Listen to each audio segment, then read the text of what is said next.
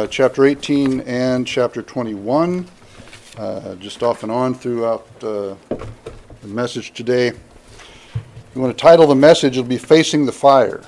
Uh, facing the fire of failure, facing the fire of restoration. Uh, we have learned a lot about Peter so far. he has been up and he has been down.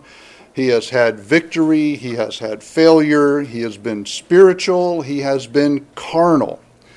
Uh, Peter's biggest failure uh, when he denied Christ around the fire at, at Jesus' trial, that, uh, that, that needed to happen in the life of Peter. Uh, it needed to happen so he could get himself, his, uh, his, his, his, his ego, his, his I'm the best at everything thinking pattern out of the way. Um, but it wasn't enough that, that his self reliance be crushed. If that's as far as he had gone, he would have lived the rest of his life crushed, and, and that's not what God wanted. It, that, that, that feeling had to be replaced with something more sure, uh, something more solid. It had to be replaced with, instead of a reliance on himself, it had to be replaced with a reliance on Jesus for everything he had previously trusted himself for. Now, after Peter's greatest failure, um, of course, he needed to be restored. He needed that, that, that thing from Jesus that let him know that he was still loved, that everything was going to be okay. Uh, it would be painful. There, there would be tears. Uh, shame would have to be owned and felt, and confession would be vital. Repentance was an absolute necessity. And all this would happen from, from the betrayal to his restoration around two fires, okay? Uh, between his, his, his first call and the time that he fell was about three and a half years from, from Luke 5 and, until about John 18 or so. It was about three and a half years, Jesus' earthly ministry. Uh, we see at his first call in Luke 5, he was fishing but not catching. Who's felt that pain before, right? Yeah. You fish, and that's why they call it fishing and not catching, because it's not a guarantee. So all night, this professional fisherman fished, didn't catch anything. He received some advice from shore from a stranger, and, and when they followed that advice, it resulted in a great catch. And at that point, then, Jesus called Peter to follow him. At his fire of failure, about three and a half years later, after all the boasts, after all the bragging, after all the trusting in himself and his own strength, after saying, Jesus, I will follow you even to death, even after having drawn the sword and cut that poor guy's ear off, at that he received three challenges and he made three denials. He had three opportunities to do more than just talk and he failed to follow through all three times, just as Jesus said he would. In a moment, we'll find him in John 21, two to three weeks after the resurrection. He's going fishing again, and again, he's not catching. Again, there's advice from shore. Again, there's a great catch of fish, and there is another fire there. But this fire is going to be one for Peter that is not of failure, but, but is of restoration. By the second fire, there will also be three challenges, and there will be three confirmations instead of three denials. There'll be three opportunities to do more than just talk, and there'll be three descriptions of what love for Jesus actually looks like when it's moved from just talk into action. Now, by these two fires, the one of testing and failing, the one of repentance and restoration, we're going to see Peter strengthened. We're going to see him stayed for the work ahead. Now, this shows us that, that, that, that you, you must face your sin. You must own your shame when you fall. You must confess it. And that means to, to own it as being just as vile and wicked and destructive and unholy as God says it is. You have to face that fire in, in that heart, in that attitude, or you will never be healed and you can never then be restored. See, every day we face situations that put our faith and commitment to Christ to the test. Many of those situations are like, you know, Peter standing around the fire. They can be dangerous and they can be destructive and it can derail us. It can devastate our, our, our involvement in God's plan for us. So before we read our, our passage, let me ask you what, uh, what, have been, uh, what have been your failures? How have you denied the Lord after swearing even to follow him to death? How have you failed as a mother or a father, a husband, a wife? Have you failed as an employee or a friend or a son, a daughter, a church member?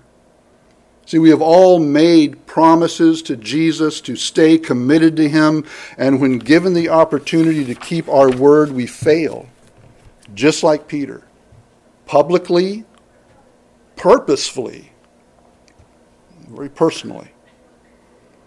And before we can move on from that fire of failure, we need to spend time with Jesus around His second fire, the one of restoration. Let me share you two, two true stories here. The names been changed to protect the guilty. All right.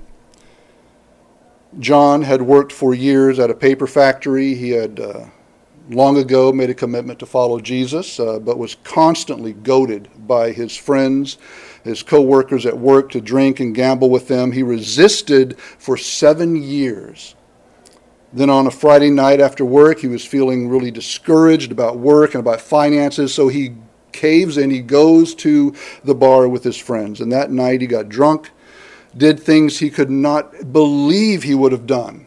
He woke up, of course, sick and hungover.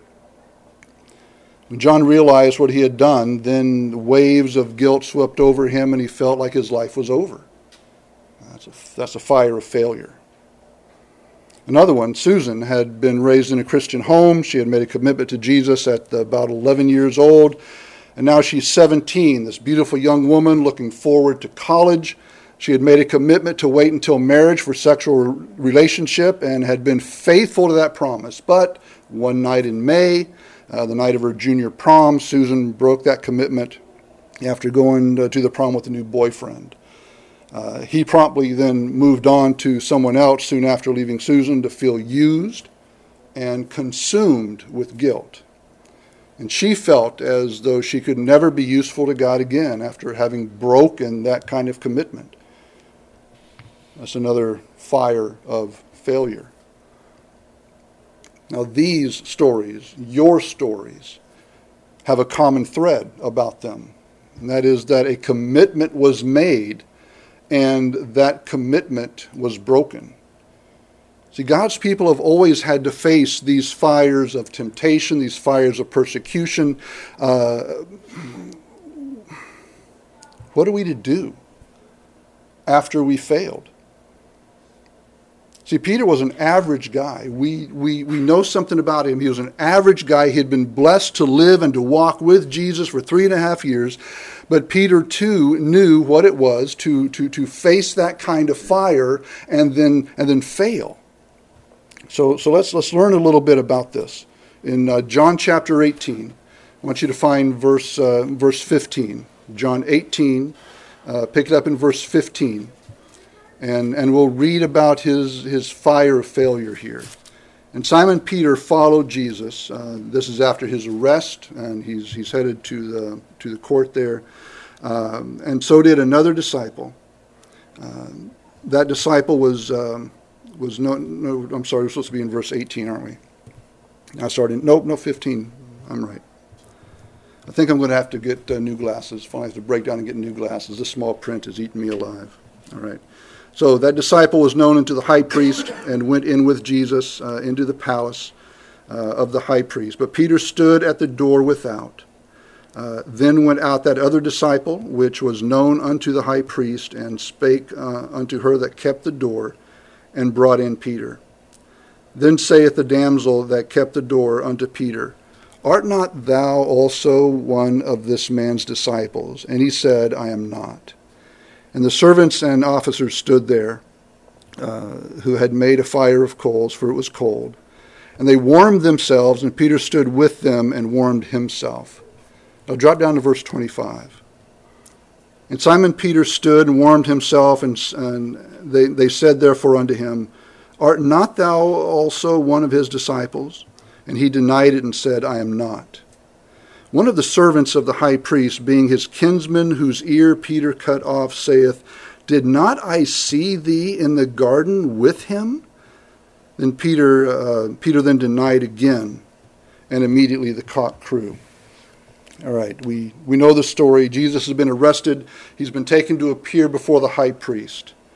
Peter had only a few hours earlier in, uh, verses 10 and 11, uh, he had been willing to fight for Jesus, willing to die for him. So Peter and John had followed Jesus. John had gone inside uh, with Jesus while Peter waited outside. Uh, when Peter was recognized by the servant girl who, who was, as a follower of Jesus, he was filled with fear and he did the very thing he swore he would never do. He denied even knowing Jesus. Scripture said that Peter stood around this fire of coals. Around the fire, he warmed himself with the others as Jesus was inside at the trial. And around that fire, Peter denied Jesus two more times, things he swore he would never do. But yet he did. So let's, let's, let's make this personal. All right? Let's, let's think about us. What fires have you stood around where you acted as if you didn't even know Jesus. You knew you knew him, but you acted as if you didn't. Uh, are, there, are there places, are there people that fill you with fear that lead you to this kind of betrayal? Do you find yourselves put in, in, in, in situations where you beg and you plead with God that nobody recognizes you or notices that you carry the name of Christ? Betrayal has a devastating effect in our lives. We, we know what we have done. We know we were weak. We were, we were pathetic. That, that, that shame, that shame is real. So we'll notice that there's, there's disillusionment, there's, there's despair here. In John chapter 21, the first uh, 14 verses, this is after the resurrection, after Jesus has, has, has appeared to Peter and the others. And, and we find Peter and the others going fishing. Uh, now we're told again that they didn't catch anything. Uh, now, now, what was Peter doing fishing when the Lord was risen? Uh, well, fishing for Peter represented a search for, for something comfortable, something, something familiar, because there is comfort in, in what's familiar. So he goes fishing, he doesn't know what else to do. Peter must have felt that even though Jesus had risen, he had seen, seen, seen, the risen Lord, that really nothing had changed for him because he felt that, that, that his betrayal of Jesus had moved, uh, really moved him beyond any hope of being useful. I mean, how, how can we be useful having, having denied Christ, having betrayed him, having not stepped up, not spoken up when the Lord gave us opportunity to? So Peter had retreated into this disillusionment, into, into despair. Even after seeing Jesus risen, still he was. Well, there was a feeling of hopelessness. Um, I mean, Peter had failed him, just like Jesus said. You know, that, that feeling of failure, that feeling of hopelessness, it's, it's real enough. I, I mean, he he felt that feeling. You you feel that feeling. It's not true but but the feeling itself is real. And and what makes it untrue is that there is always hope where Jesus is concerned. The, you may feel useless and you may feel like you'd never be restored and you may feel like you could never be used of God again, but that feeling contradicts the truth. You may feel as if there is not any hope at all. But that feeling, that, that emotion contradicts the fact that if Jesus is involved, there is nothing but hope. Maybe you felt like Peter. Maybe that betrayal and sin in your life has led you to think that you've gone too far to be used by God. I mean, yeah, you kind of think, yeah, I know the Bible says God loves me still, and yeah, He loves me, but He's just not going to talk to me much now. Yeah, he loves me, but he's never going to use me again for anything. I mean, really? Do you really think you only get one chance to serve God? Do you really think that that's all there is? That morning, Jesus was on the shore. They didn't recognize him. He provided this incredible catch of fish. We see this in, in chapter 21, verses 4 through 8. Jesus had prepared the breakfast for them again on this fire of coals. Now, what must Peter have remembered when he saw Jesus cooking the fish, cooking the breakfast over this fire of coals, the same word used over in chapter 18, remembering those thoughts of despair where he had betrayed Christ, and maybe he's thinking this one would be a little different.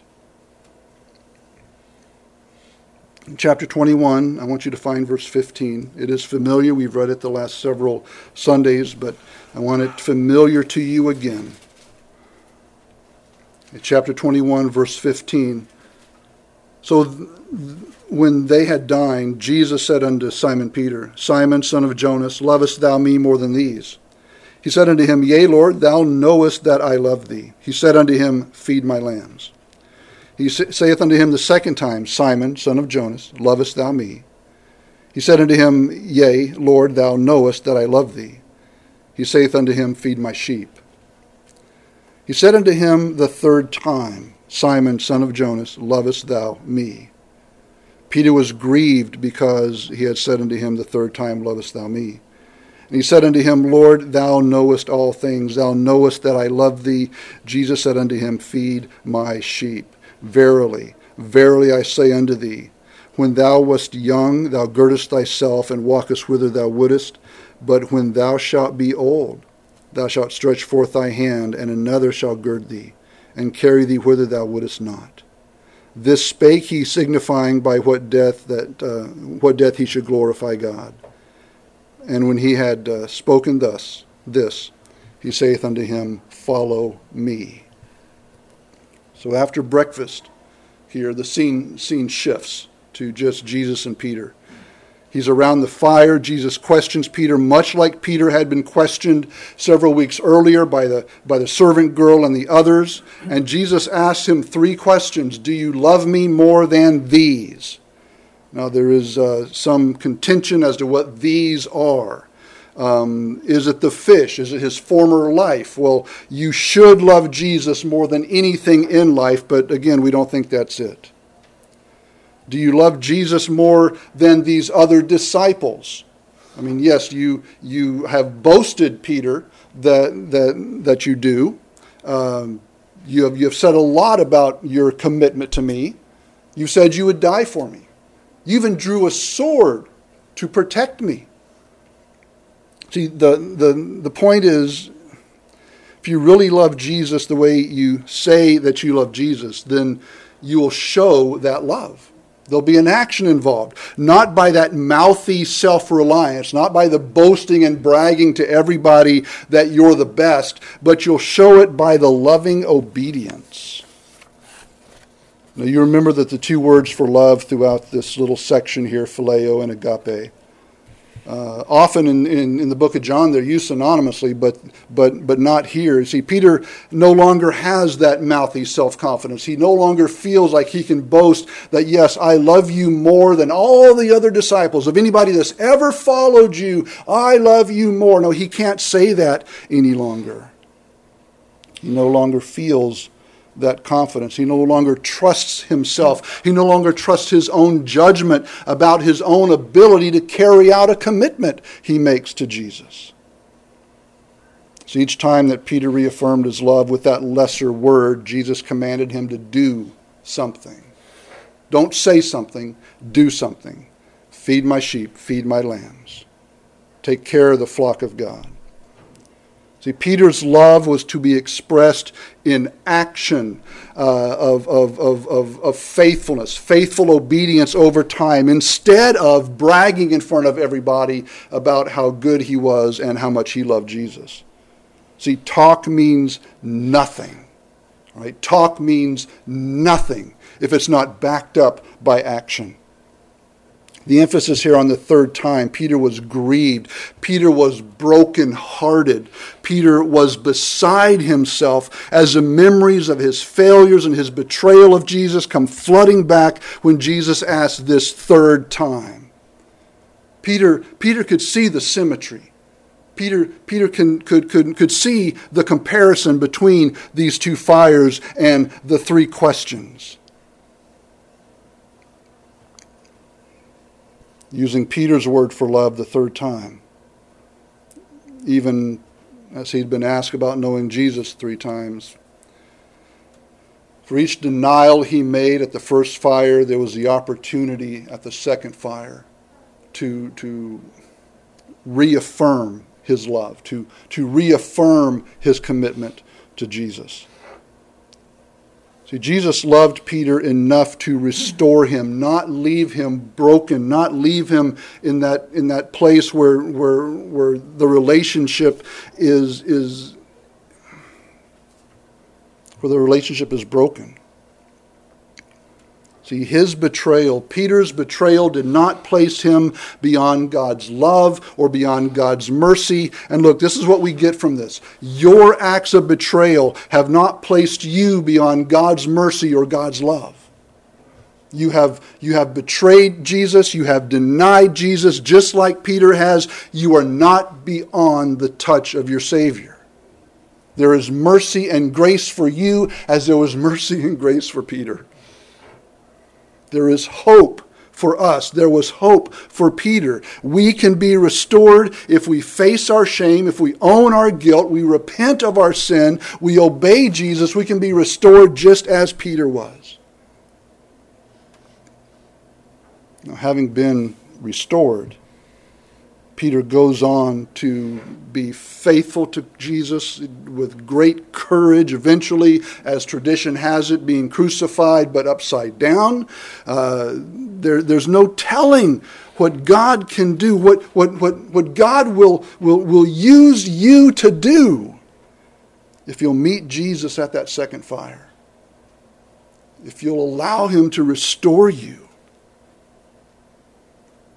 Now, we need to wrap this up. How do we how do we use this tomorrow morning? Okay, how do we pack this up, take it home? How do we how do we put it to, to work this this this next week?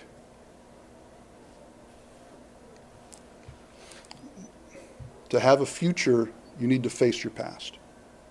You need to deal with that sin. Jesus will set you on a new course. No matter what you have done, God can still restore you. God can still use you. He wants to. It might be in a different capacity, doing different things, but His Word says that if you repent of that sin, you own that shame, you allow Him to, to restore your relationship with Him, He will take you and use you still. You are not beyond hope. You are not beyond the reconciliation. See, your love for Jesus is expressed through obedience, not, not just verbal confession. That is part of it. I'm, i mean, we, we say talk is cheap, but, but um, I mean, it's okay to talk as long as there's action to follow up, right? We, we, we serve with our lives, we don't serve with our lips. Now, our lips are involved, of course, but but we serve by what we do. It's, it's, it's not what we say that shows our love, it's what we do that shows our love. And this was a very difficult lesson for Peter because he was one braggy dude. But he learned it. He learned it so well that he couldn't trust his own judgment of himself. He had to only trust Christ's judgment of himself. This is going to be a hard lesson for us but it will be a lesson well learned. It'll be a lesson full of grace, a lesson full of mercy. See, the last thing that, that Jesus says to Peter in this dialogue at the end of verse 19 is to follow me. Right? Jesus is telling Peter, You said you loved me. You ran into a rough spot. We've, we've ironed that out. I've told you what love for me looks like. Follow me. As you think through your life, what failures and moments of betrayal might represent your first fire of coals, you got to face up to them. You need to own them in confession and repentance at the throne of grace at Jesus' feet meet him at that second fire. And, and, and just as the risen Christ met Peter, the risen Christ stands ready to meet you, to restore you, to renew you. But you must come to him in contrition. You must come to him in humility. All of that self reliance and, and, and, and puffiness and, and self strength has to be done away as it was in Peter's life. You face up to the charcoal fire and you let, let his love and, and his restoration remove your shame. Let it cancel that guilt and fill you with peace and, and, and renew your purpose with him. He's waiting there on the shore. You're out in the boat doing what feels comfortable because confessing your sin and owning your shame is a very uncomfortable thing. You need to get back to shore. You need to sit around the fire with Jesus, face up to it, confess it, own it, and allow Him to restore you so you can move on with Him. He's waiting. He's waiting there. Last question is, are you going to meet him there?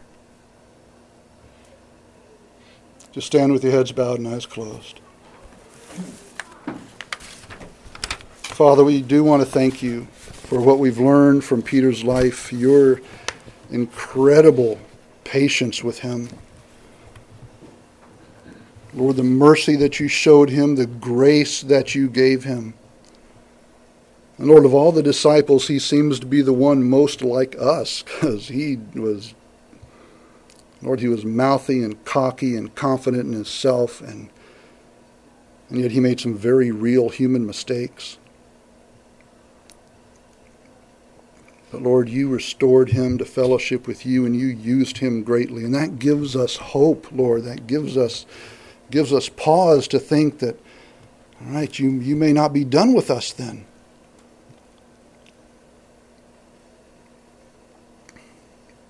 Father, I pray that your Holy Spirit would search our hearts.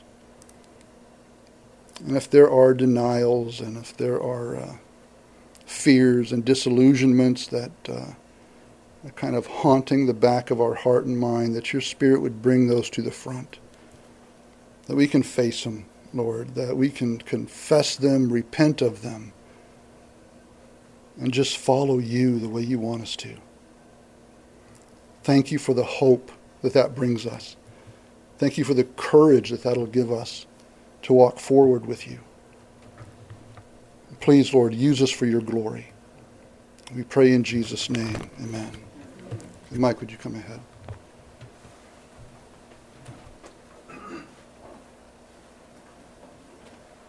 Let's, let's uh, end, let's end our service with the doxology. Doxology. I think everybody knows it.